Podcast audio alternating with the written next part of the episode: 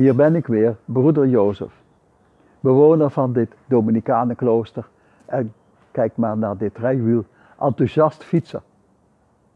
Allereerst een woord van grote dank voor de bemoedigende kaarten die we ontvangen hebben.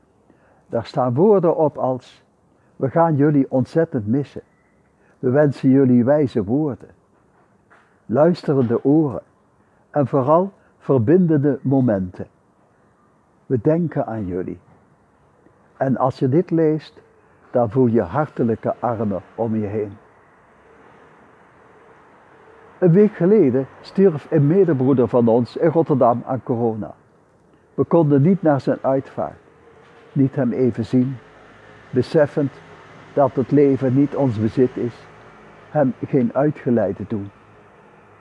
Al schuurde het soms voor de ene of de ander in het samen zijn, hij was iemand, een persoonlijkheid, een kostbaar leven.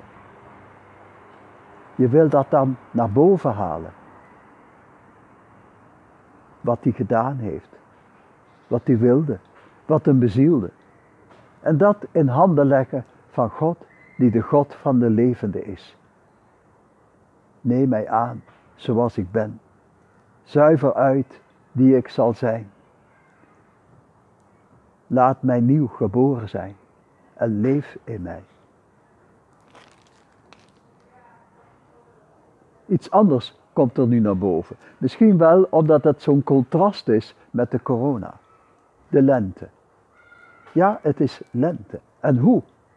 Ik heb het voorrecht naar buiten te kunnen op de fiets.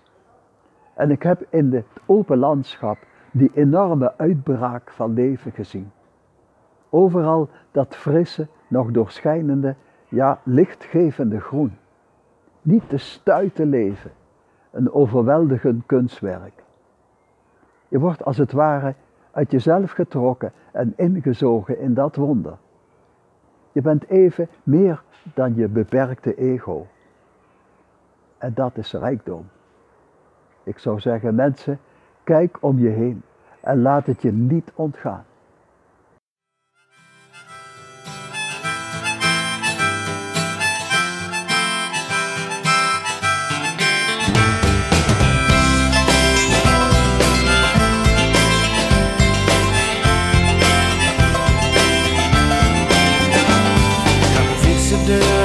Samen.